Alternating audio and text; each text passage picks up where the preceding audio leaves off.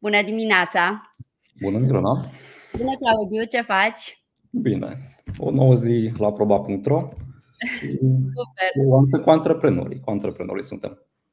Mulțumim frumos că sunteți alături de noi și astăzi. Îl avem pe Claudiu Popescu de la aprobat.ro alături. Vom vorbi despre cum să-ți deschizi o afacere, care sunt pașii de urmat Uh, sau cum să îți schimbi forma de organizare dacă vrei, ce este de făcut. Vom atinge toate aceste subiecte astăzi alături de Claudiu, dar înainte de toate, Claudiu, în primul rând mulțumim frumos că ești aici alături de noi și te invit să te prezinți puțin să știe oamenii cu cine sunt de vorbă.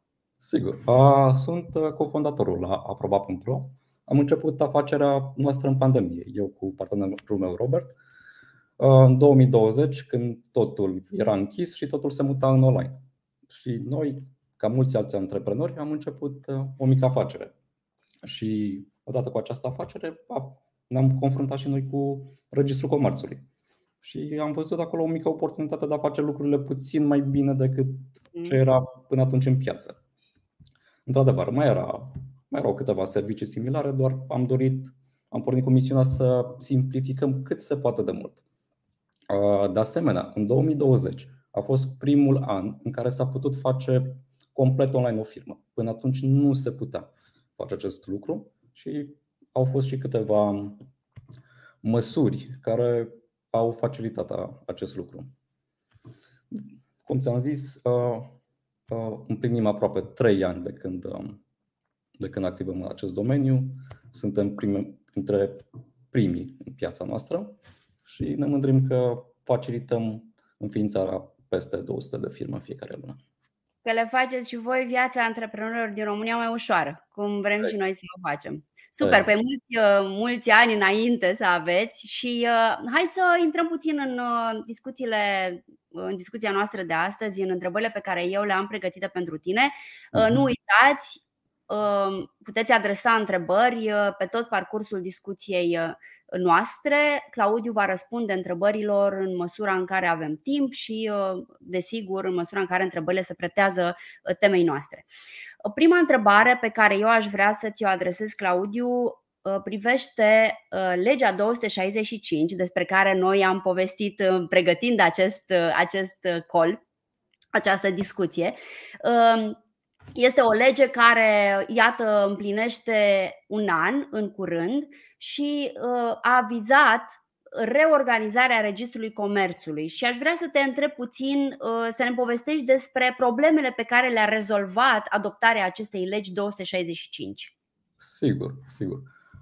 Cum ți-am zis uh, mai înainte, în 2020 a fost primul an, dar în 2020 au fost câteva ordonanțe prin care s-a facilitat acest lucru.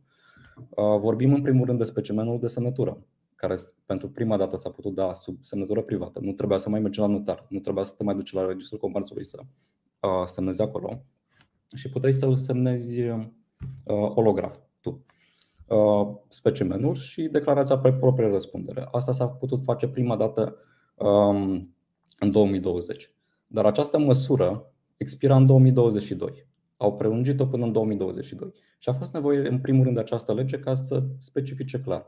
Acum, specimenul de semnătură se poate da sub semnătură privată, la fel și declarația pe proprie răspundere. Um, bine, acestea nu mai sunt definite, nu mai există în lege. Teoretic s-au scos. Specimenul de semnătură acum este echivalentul a semnătura, semnătura de pe actul constitutiv.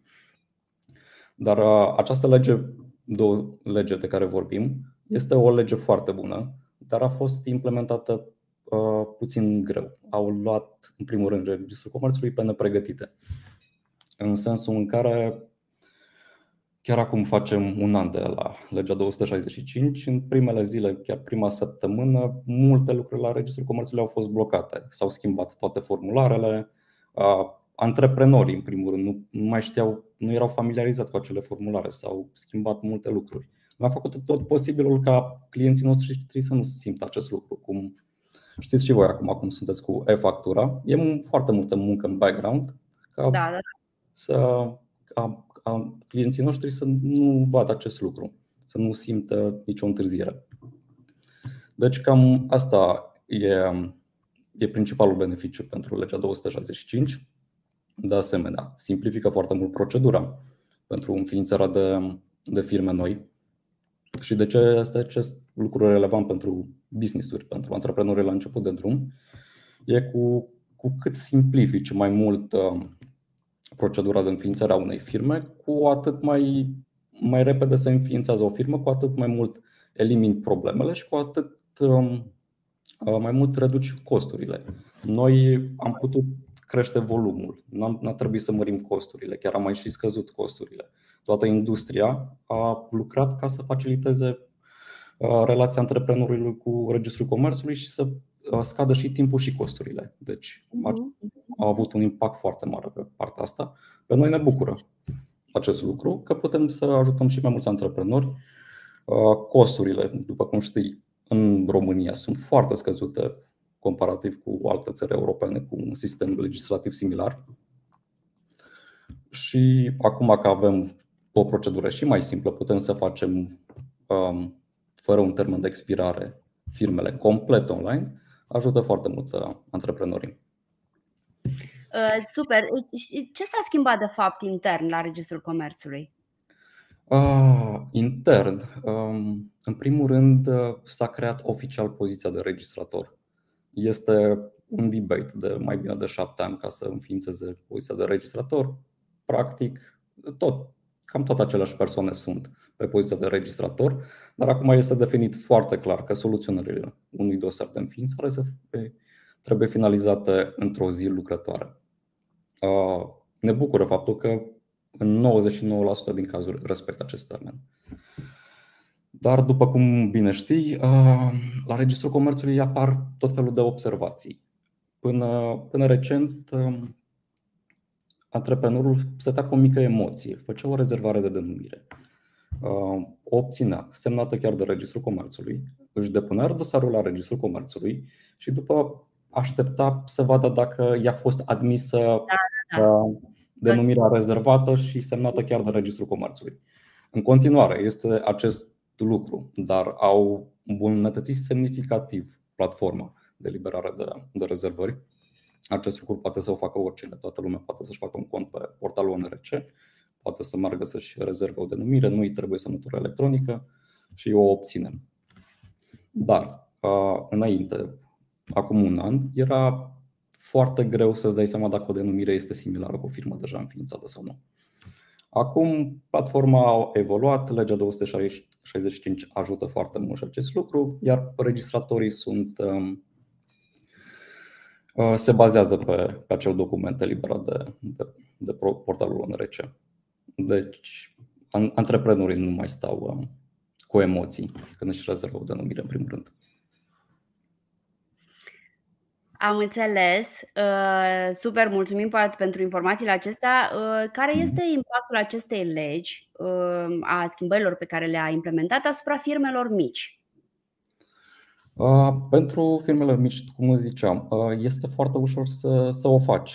Mhm. Ai de asemenea posibilitatea acum să fii plătitor de TVA direct de la înființare. Nu trebuie să te mai duci tu la ANAF să mai completezi câteva declarații. Se putea și înainte, într-adevăr, să fii plătitor de TVA, direct depuneai la Registrul Comerțului câteva mhm. declarații, dar puteau fi ignorate la Registrul Comerțului, că lumea nu prea știa ce să completeze acum acolo. În prezent, este doar o singură bifă, anexa fiscală pe care o depunem la toate dosarele. Pur și simplu bifăm că dorește să fie plătitor de TVA, estimăm o cifră de afaceri și perioada în care, pe care dorește să mhm. colecteze și să plătească TVA-ul. Am înțeles. Și știu că mai, uh, mai povesteam, mai povesteam noi despre codurile CAEN, că ar fi niște modificări. Uh, da, aici este o procedură mai mult pentru interna registrului comerțului. Uh-huh. Înainte era o practică foarte comună de a include toate codurile CAEN în actul constitutiv. Da, toate da, da. CAEN. Chiar da. Bine, multă lume nu le includea chiar pe toate, aveau liste pregătite pentru a le include în actul constitutiv. Noi dintotdeauna am descurajat această practică deoarece adaugă mai multă complexitate și în final, peste, dacă nu în primul an, peste 2 sau 3 ani, când antreprenorul vrea să facă o, o modificare, oricât de mică la firmă, îl încurcă. Uh, încă uh, ceva foarte relevant pentru Registrul Comerțului este că descurajând această practică, le-au simplificat și lor procedurile. Da, da, da. Constant primam uh, apeluri de la referenți de la Registrul Comerțului, persoanele de acolo care le introduceau manual codurile CAE. Căci um, dacă trimitem un act constitutiv la Registrul Comerțului, Registrul Comerțului nu, nu avea o bifă în care să zică acest act constitutiv are toate codurile CAE. Și cineva trebuia să introducă manual toate codurile CAE. Și ne suna lumea după program să ne roagă foarte frumos să nu le mai includem, că stătea, stăteau Dai seama, cred că era. până la 6, 7, 8 seara ca să introducă codurile CAEN. Și nici noi nu puteam refuza clienții și să le zicem.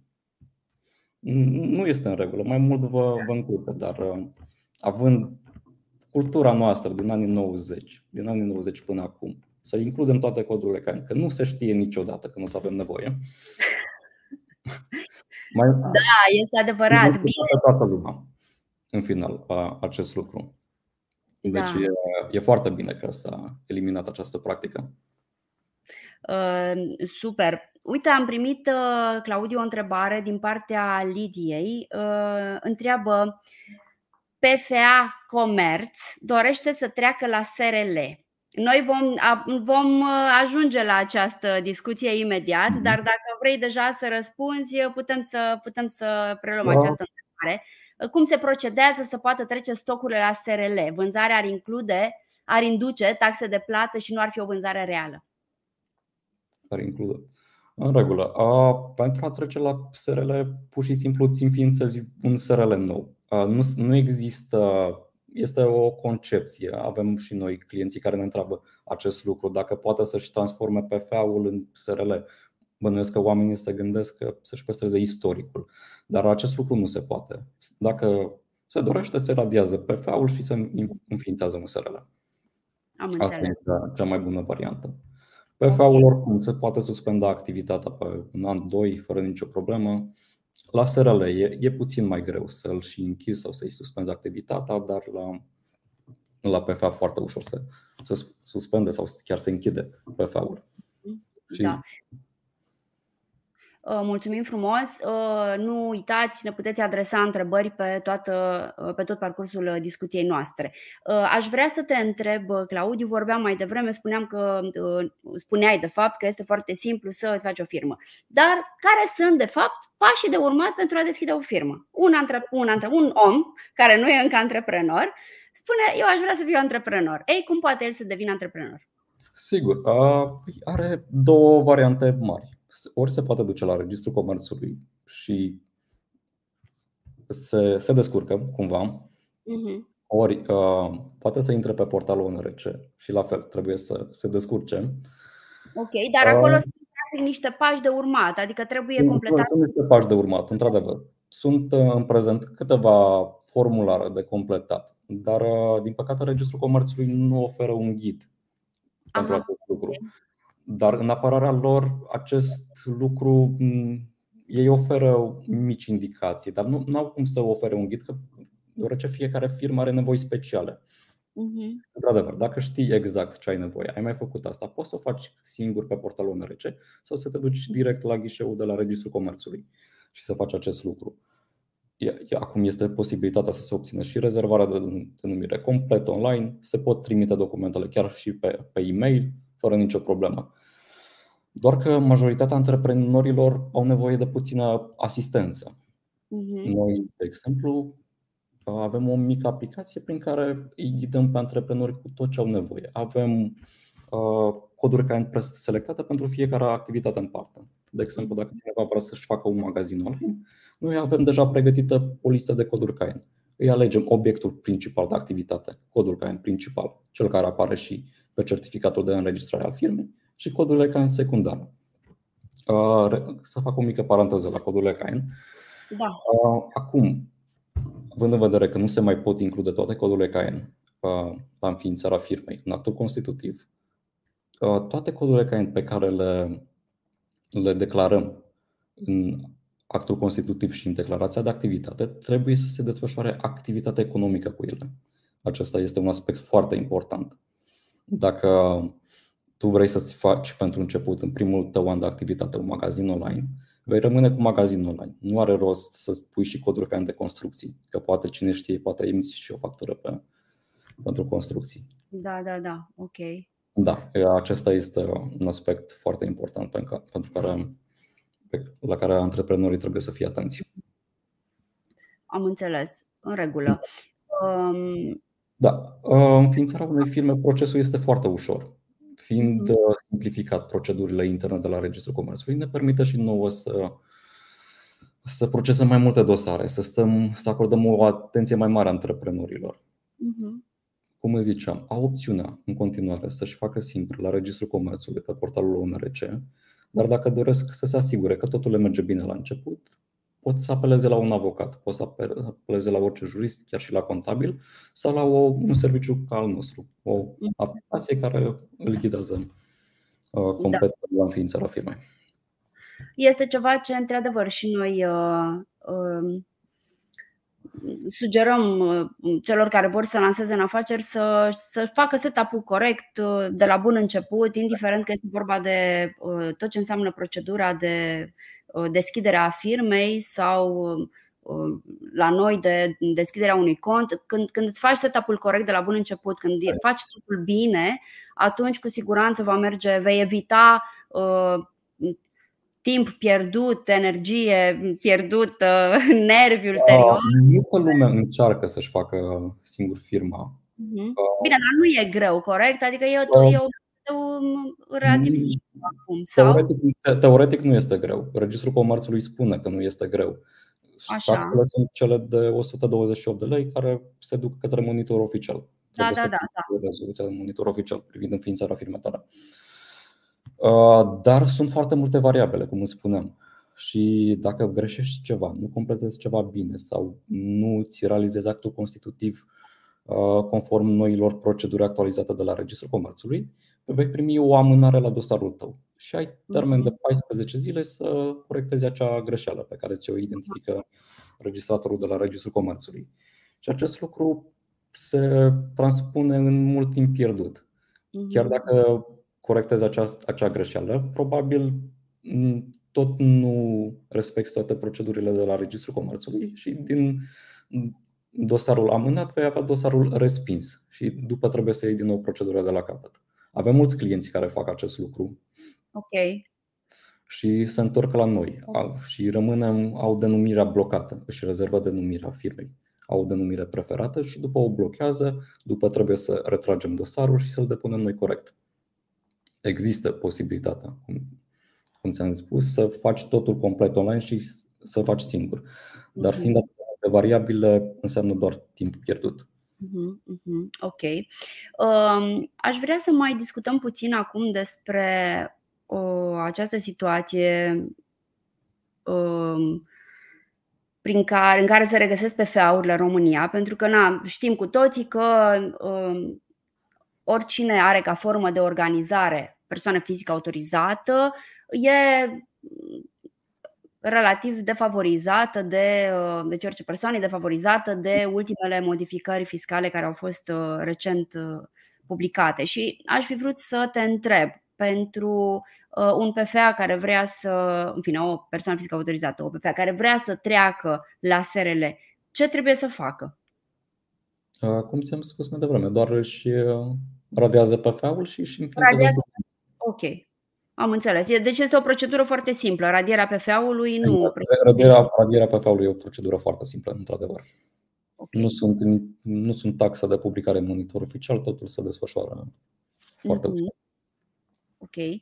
Uh, și da. dacă, pentru, dacă cineva vrea să-și radieze firma, spuneai mai devreme că este mai complicat. Da, uh, acum este și mai Era de mult timp complicat, dar acum este și mai complicat. Uh-huh. Trebuie implicat un lichidator și sunt două etape. Mai întâi uh, dizolvi și lichidezi firma, apoi o radiezi. Tot uh, procesul acesta se poate întinde pe cel puțin 2-3 luni. Și, ah, ok. Da. Și dacă nu ai avut un contabil pe timpul activității firmei tale, e și mai complicat. Bine, dar trebuie să ai contabil, că e obligatoriu. Este adică obligatoriu, e... într-adevăr. Dar mulți da. antreprenori fac greșeala aceasta și ajung chiar și după un an să nu aibă un contabil. Ah, ok. Da, e într-adevăr, adică e una dintre cele mai mari deosebiri dintre PFA și da.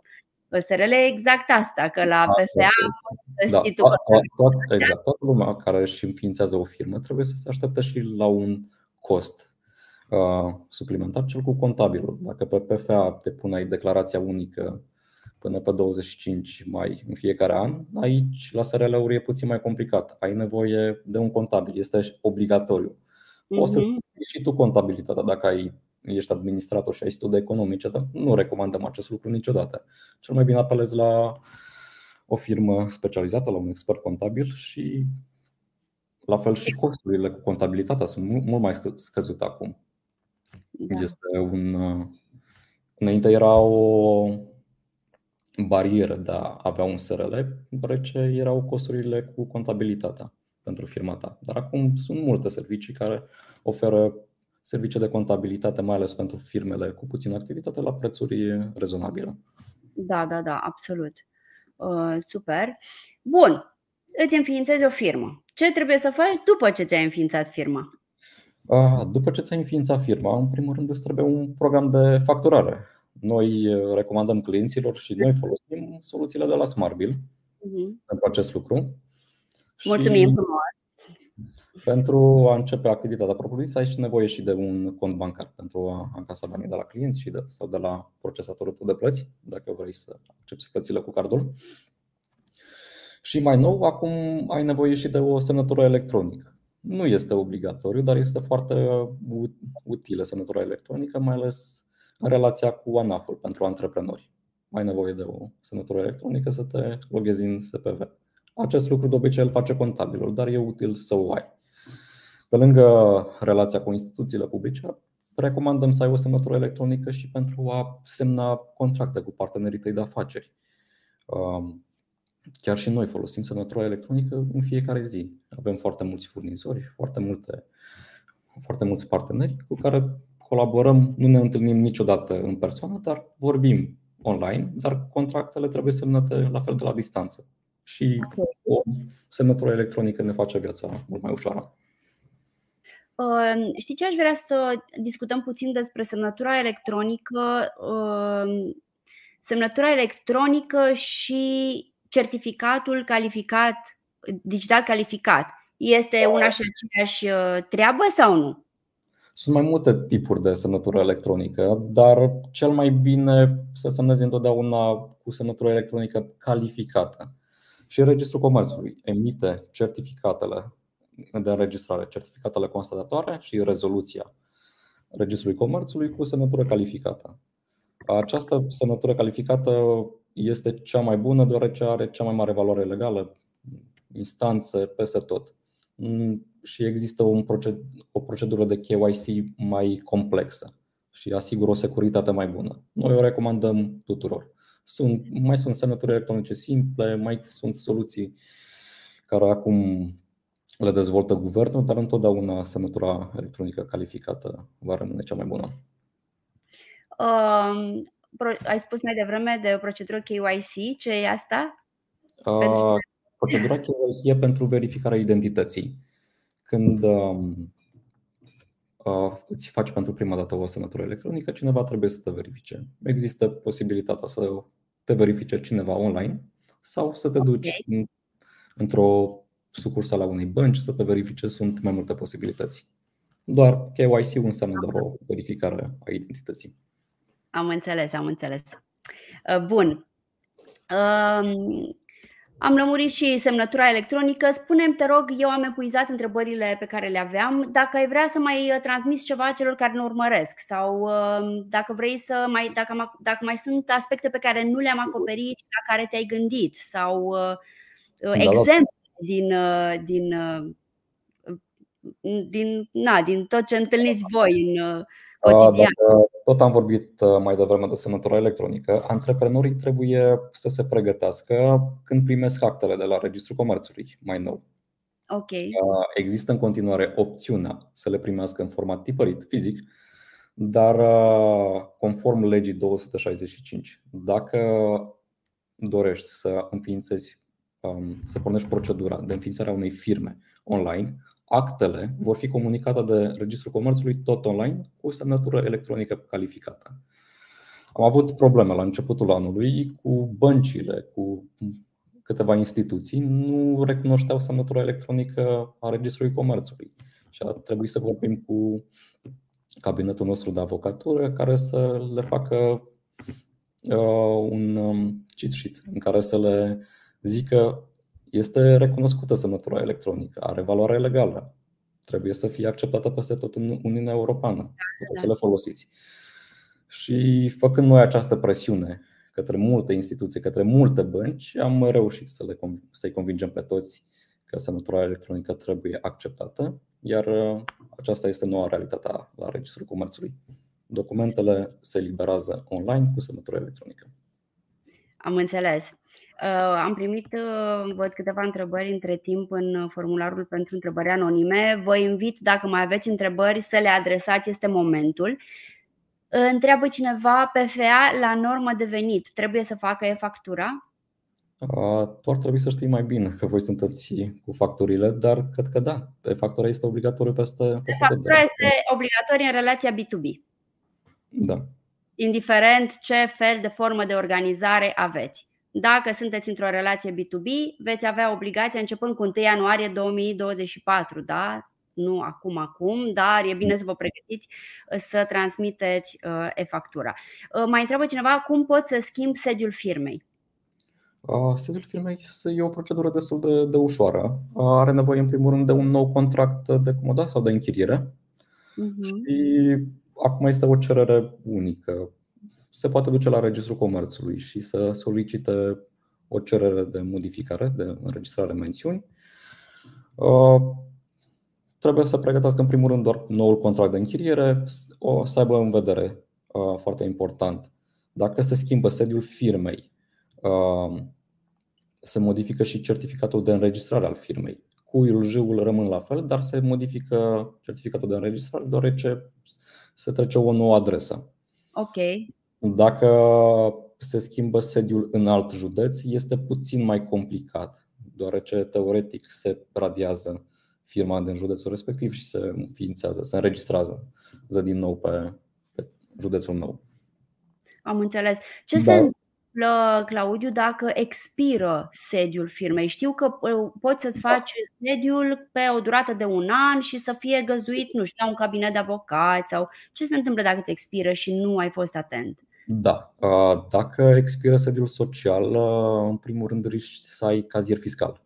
Dacă okay. ai cazier fiscal, o să ai foarte multe probleme la registrul comerțului, în primul rând, deoarece o, să fie, o să-ți fie greu să faci orice operațiune, iar să înființezi o firmă nouă sau să devii administrator la o altă firmă va fi imposibil și da. trebuie să-ți rezolvi uh, cazierul fiscal.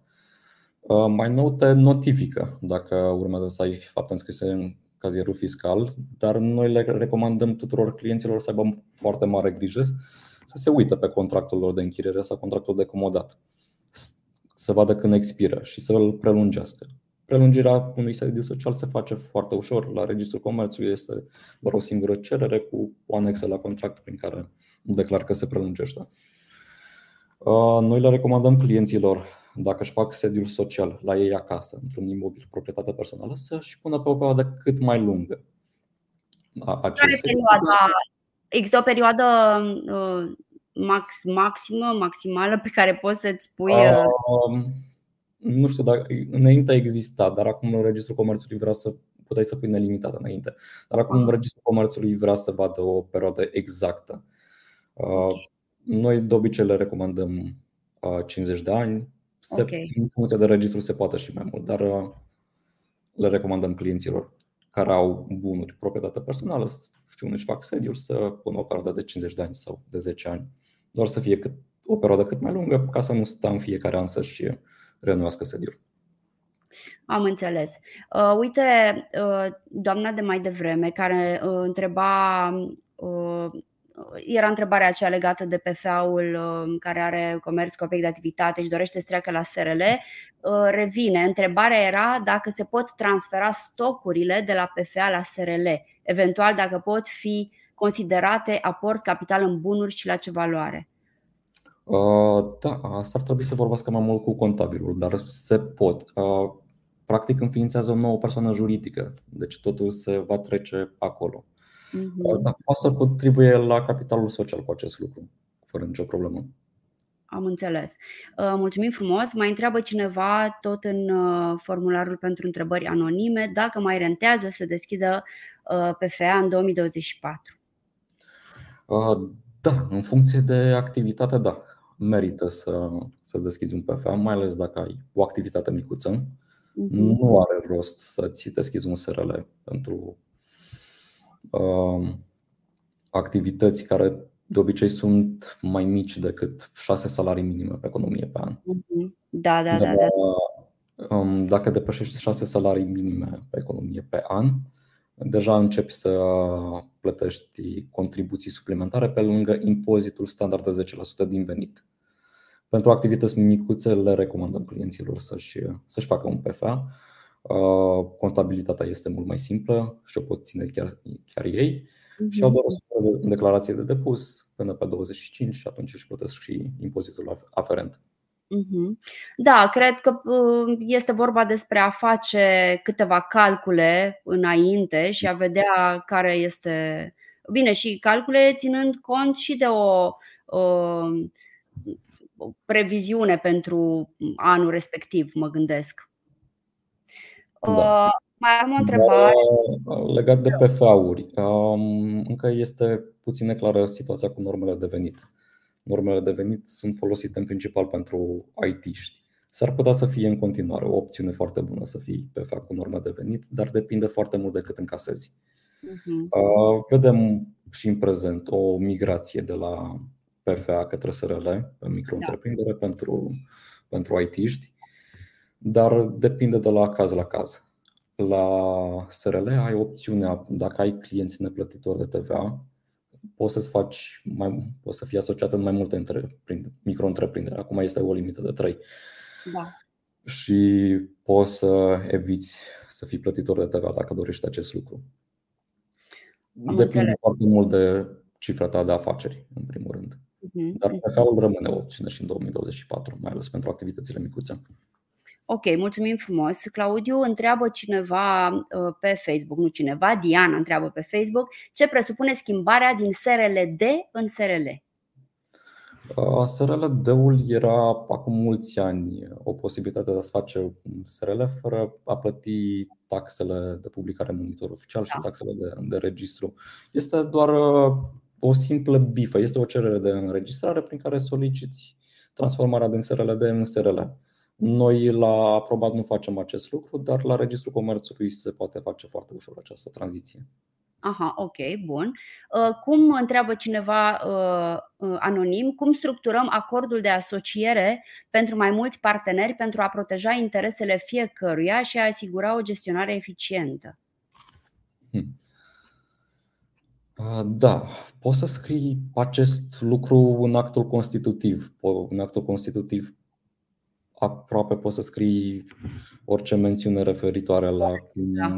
cum se distribuie proprietatea intelectuală în cadrul unei companii. Dar uh, cel mai bine recomandat e să fie făcut acest lucru la un avocat, la un notar, să fie specificat foarte clar. Se poate și în actul constitutiv, dar uh, le recomandăm ca să nu aibă nici probleme la registrul comerțului. Să nu... Acest lucru poate însemna un motiv de amânare la registru, să nu nu le plac aceste mențiuni în actul constitutiv. Dar cel mai bine la un avocat, la un notar, se pot uh, specifica foarte clar cum, cum, se, cum se împartă drepturile de proprietate intelectuală. Am înțeles, mulțumesc. Altcineva întreabă dacă există suport guvernamental pentru startup-uri. Uh, da, există. Se întâmplă în fiecare an mereu. Sunt și fonduri din bugetul de stat, fonduri europene Uh, noi nu ne ocupăm de acest lucru cu fondurile europene, dar da, există constant uh, uh, proiecte în acest sens. Doar că antreprenorii trebuie să aibă în vedere faptul că acești bani nu sunt neapărat foarte ușor de, de obținut. Sunt mm. un punctaj în funcție de proiect se, se dorește a sprijini o anumită industrie. De obicei, industriile de producție sunt cele favorizate în aceste proiecte. Și da, sunt pentru fiecare tip de activitate diferite programe care le pot ajuta și se întâmplă în fiecare an. Am înțeles. Doar dacă urmărește un anumit program, ar trebui să se pregătească cu cel puțin un an înainte și să-l urmărească constant, că trebuie aprobat, trebuie bugetat. Uh-huh. Și un antreprenor la început de drum își poate face o firmă și cu speranța că poate prinde proiectul chiar în următoarea lună. Dar nu recomandăm acest lucru. Le spunem antreprenorilor, cel mai bine să faci o firmă cu câteva luni înainte, urmărești puțin proiectul și după. Mai vin, vin foarte mulți clienți de-al noștri care vineri e termenul de depunere pentru un proiect și miercuri vor, vor să înceapă înființarea firmei. Acest lucru nu, nu este posibil, deoarece sunt multe variabile la, la Registrul Comerțului. Uh, uite, avem chiar o întrebare. Uh, ce termen limită există pentru începerea activității după înregistrarea firmei? Uh, nu există un termen limită. Uh, se poate suspenda activitatea, nu sunt foarte sigur, până 2, maxim 3 ani, cred. Uh, le recomandăm să își iau un contabil în 3 luni și să-și să-și depună declarațiile la NAF. Chiar dacă sunt pe zero, să le depună la NAF și pentru acest lucru au nevoie de un contabil. Dacă da. nu declară activitate, nu plătești taxe, nu, nu, nu ai obligație să începi imediat activitatea firmei. Uh, mulțumesc frumos. Lucian ne întreabă pe YouTube. Mi-a expirat sediul, am primit notificare de la ANAF, am făcut alt contract și am depus cerere online la ONRC. Statusul este transmisă. În cât timp se rezolvă o astfel de cerere? Termenul de soluționare la Registrul Comerțului este o zi lucrătoare. Dar uh, cel mai probabil, dacă vede transmisă, trebuie să dea pe portalul ONRC, este un buton detalii și acolo la detalii se oferă un număr de înregistrare. Cu acel număr de înregistrare, tot pe portalul ONRC există stadiul dosar. Se introduce numărul de înregistrare și județul și se vede stadiul dosarului. Dacă dosarul este admis, amânat sau, sau respins. Am înțeles. Foarte folositor. Uh, o altă întrebare anonimă. În cazul în care unul dintre asociați este cetățean străin, există proceduri suplimentare sau restricții pentru înregistrarea firmei? Nu există mai nou, dar este foarte bine să fie cunoscător al limbii române. Dacă nu este cunoscător al limbii române, va trebui să traducem actul constitutiv într-o limbă de circulație internațională și el să declare că înțelege conținutul și însușește tot ce, ce este scris în actul constitutiv. Dar dacă este cunoscător al limbii române, poate să declare pe proprie răspundere că vorbește română, înțelege ce este în actul constitutiv și nu este nicio restricție. Nu trebuie să meargă la notar, nu trebuie să meargă nicăieri.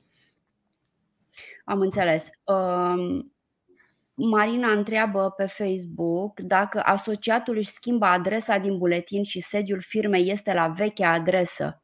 Trebuie anunțat la Registrul Comerțului? Dacă ea își schimbă adresa din buletinul ei. Da. Dacă asociatul își schimbă adresa din Dacă buletin. Nu, nu, nu trebuie să se schimbe adresa sediului social, dar se face o actualizare de date la Registrul Comerțului. Actualizarea de date foarte ușor se face. Depunem o copie nouă de buletin și se actualizează în datele asociatului. Ah, ok. Mhm, am înțeles. Uh, mai avem aici câteva întrebări. Încerc să le preiau. Au venit mai multe. Uh, pam, pam, pam. Cum se poate schimba obiectul de activitate al firmei după înregistrare? Tot o întrebare anonimă. Uh, la fel, cu o cerere de înregistrare mențiuni. Este o okay. în care declarăm că se, se fac schimbări la obiectul de activitate al firmei uh-huh. și odată ce facem acest lucru, modificăm și actul constitutiv. Aha. Uh, modificăm uh, noul cod CAIN, obiectul de activitate și depunem actul constitutiv actualizat al firmei la Registrul Comerțului împreună cu cererea de mențiuni. Există, se, se aplică niște costuri, mă gândesc, nu? Pentru a schimba obiectul de activitate. Uh, da, la fel. Da. Se schimbă okay. și certificatul de înregistrare și se publică în monitor oficial. Uh-huh. La fel, sunt taxele de 128 de lei și taxele de certificat, noul certificat de înregistrare. Ok. Uh, încă o întrebare. Cum se poate transfera partea socială între asociații existenți sau către terți și ce implicații fiscale și legale presupune acest proces? Este o procedură destul de simplă acum, doar să facem un contract de cesiune, prin care dacă noi doi, Miruna, suntem asociați într-o firmă, uh-huh. 100 de părți sociale, eu dețin 100 de părți sociale, putem face un contract de cesiune prin care eu declar că îți dau toate părțile sociale către, către tine, le cedez gratuit, nu am nicio așteptare. Se face foarte ușor. La fel, se actualizează actul constitutiv. În actul constitutiv punem noi asociați. Dacă eram doi și acum ești doar tu în firmă, tu deții 100% din capitalul social și ești asociatul unic al firmei. Am înțeles. Uh, ne întreabă Gabriel pe, tot pe YouTube pot să fiu administrator sau asociat într-o firmă dacă sunt în concediu creștere copil? A, da. da, de ce nu? nu.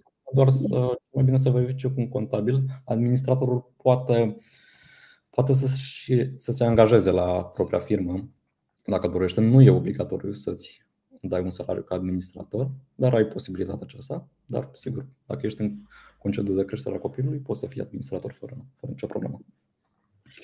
Uh, o întrebare foarte interesantă.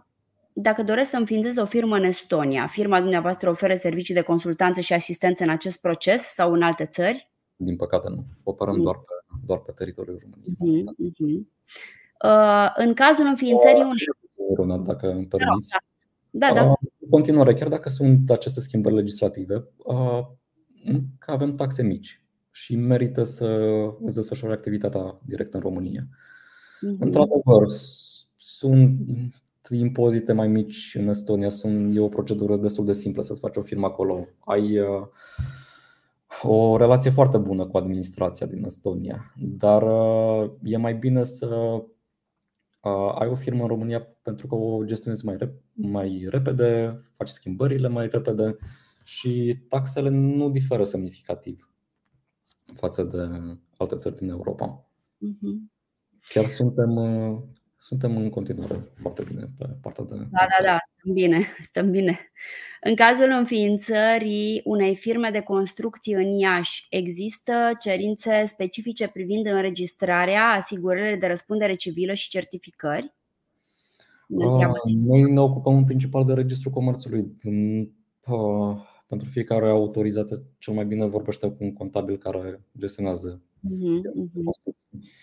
Dar nu, uh, la înregistrarea în Registrul Comerțului uh, sunt unele obiecte de activitate care necesită mențiuni speciale, autorizații în prealabil, dar pentru o, o, activități de construcții nu. nu. Se poate, o firmă de construcții se poate face foarte ușor. Uh, care sunt costurile minime de înființare pentru o SRL? Costurile minime sunt 0 plus 128 de lei taxele de publicare monitor oficial. Noi, în aplicație, avem tarife printre cele mai competitive de pe piață, începem de la 500 de lei. Uh-huh. Pentru întreg, întreaga înregistrare a firmei. Întreg, întreg procesul de înregistrare a firmei, corect. Uh-huh. Mai întreabă cineva, tot anonim și uh, răspunsul va fi scurt. Este necesară prezența fizică a asociațiilor pentru înregistrarea firmei sau efectiv totul se poate face online? Sigur, totul se poate face complet online. Avem o procedură foarte simplă la, cum îți ziceam mai devreme, de KYC, verificarea se face complet online, semnarea documentelor este online și comunicarea documentelor la fel este online. Deci, uh-huh. poți să-ți deschizi o firmă fără să te deplasezi nicăieri în 2023. Da, da. Uh, mai nou, sunt și bănci care oferă posibilitatea de a-ți deschide un cont pe persoană juridică complet online. Deci poți să-ți începi o activitate de, de pe telefon. Super. Da. E, e wow! Eu mă bucur că trăim în perioada asta. Mi se pare că e foarte simplu și avem cu toții șansa de a fi antreprenori, uh, de a încerca. Uh, influențează, întreabă cineva tot uh, anonim, influențează sediul social, taxele și impozitele locale ale firmei? Ale firmei nu, dar dacă își desfășoară activitate economică la sediul social, Uh, există posibilitatea să se mărească impozitul pe, pe acel spațiu. Aha. Dar nu, nu, nu, nu influențează acest lucru. Um, am mai primit o întrebare.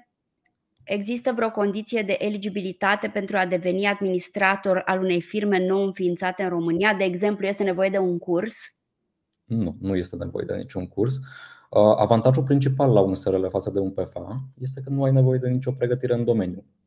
Oricine poate să, să facă acest, acest lucru. Principala cerință ca să fii administrator sau asociat într-o firmă este să nu ai fapte înscrise în cazierul fiscal să nu fie avut o firmă înainte și firma să fie inactivă, să nu-și fi depus declarațiile, să aibă sediu social expirat. Mm-hmm. Dar această verificare oricum este făcută la, la Registrul Comerțului, putem afla dacă, după ce depunem dosarul, dacă asociatul are fapt înscris în cazierul fiscal. Dar pentru administrator nu, nu este nevoie de, de nicio pregătire. Mm-hmm. Uh, ce implică obținerea numelui comercial pentru o firmă nouă? Uh, există restricții specifice legate de alegerea acestuia? Probabil face referire la denumirea firmei, nu? Da, da. Da, uh, așa da, sunt, da, comercial, da. Sunt unele cerințe, de exemplu, diferă foarte mult de registratorul pe care îl prinzi când depui dosarul, dar de exemplu, nu ai voie să pui cuvântul România în denumirea firmei. Aha. Am, mai, am mai avut societăți care au fost admise cu România în denumire și societăți care nu au fost admise. Dar există câteva cerințe. Sunt unele cuvinte interzise. Nu poți să, de obicei, la un moment dat nu puteai să pui cuvântul grup în denumirea firmei. Acum se poate. Nu, și sunt unele cuvinte interzise pe care nu, nu poți să le, să le pui să le folosești, da, am înțeles, mulțumesc frumos.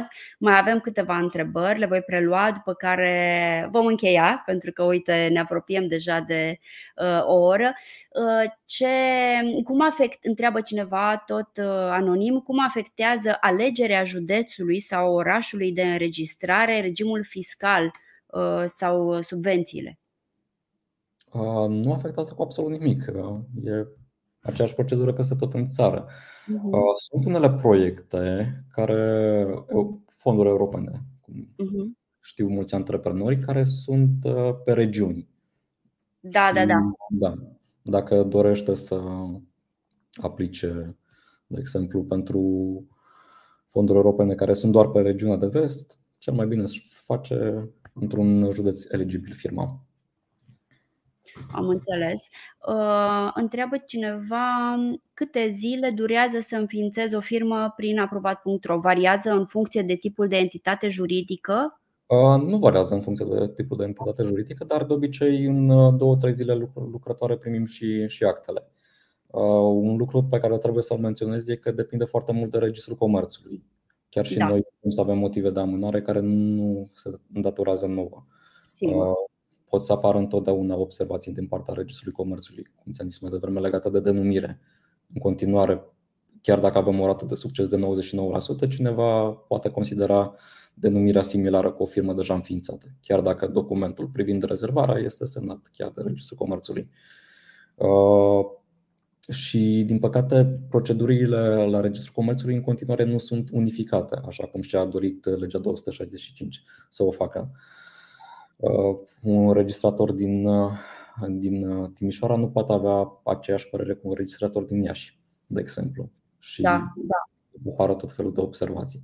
Dar, în cazul în care apare orice observație, noi monitorizăm dosarele în fiecare zi, în fiecare oră, vedem instant dacă apare o observație și o corectăm chiar în aceeași zi. Nu așteptăm termenul de 14 zile ca să fie soluționat de nou dosarul, facem o cerere de pe schimbarea termenului și a doua zi lucrătoare este soluționată. Deci, în cazul în care apare observație, se mai adaugă o, o zi lucrătoare în plus. Mhm. Super, super, mulțumim și voi prelua o ultimă întrebare. Ce trebuie făcut pentru înființarea unei firme dacă un fondator are totuși cazier fiscal? Din păcate, nu o să-și poată face firma până nu rezolvă faptele înscrise în cazierul fiscal. Uh, în primul rând trebuie să meargă la NAV, să întrebe ce, pentru ce are faptele înscrise în cazierul fiscal. Noi la Registrul Comerțului nu putem afla acest lucru, putem vedea doar dacă are sau nu are. Okay. Uh, cel mai probabil are fapte înscrise în cazierul fiscal de la, din cauza unei firme înființate acum mult timp și nu și-a uitat de acest lucru. Primul lucru merge la NAF și după și întreabă vechiul contabil dacă încă mai ține legătura cu el și depune toate declarațiile și se pot elimina faptele înscrise în cazul fiscal fără nicio problemă. Ah, am înțeles. Deci există soluții, dar trebuie. Fără, sigur. Da. Bun, super. Claudiu, îți mulțumim foarte mult.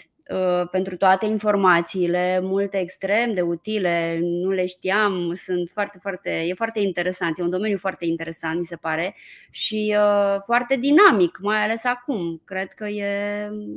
Uh, aveți o grămadă de treabă, așa Avem în continuare. Antreprenorii încă sunt optimiști, își înființează firme. Mm-hmm.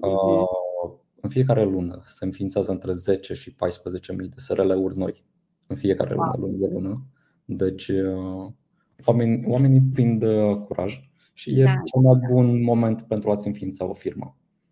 Sigur că da, sigur. Chiar și eu cred că trebuie să rămânem uh, optimiști și să ne vedem de treabă. Adică, până la urmă, dacă suntem corecți, totul nu poate fi decât bine. Încă o dată, mulțumim frumos că ai venit astăzi alături de noi. Mulțumim. Dragii mei, eu vă aștept și săptămâna viitoare, tot uh, joi de la 10.30, cum v-ați obișnuit deja, vom discuta despre uh, e-factura în Smart Bill, pentru că am primit foarte multe întrebări din partea utilizatorilor noștri, uh, întrebări care privesc pur și simplu funcționalitatea, cum se întâmplă, ce tot felul de cazuri speciale și astfel uh, am decis să avem o discuție despre asta, să venim în ajutorul vostru, în sprijinul vostru pentru a, pentru a răspunde tuturor uh, întrebărilor, nelămurilor pe care le-ați putea avea apropo de uh, acest lucru și până atunci eu vă doresc să aveți o săptămână frumoasă în continuare, un weekend frumos și ne vedem joia viitoare. Zi bună tuturor! Mulțumim, Claudiu! Ciao!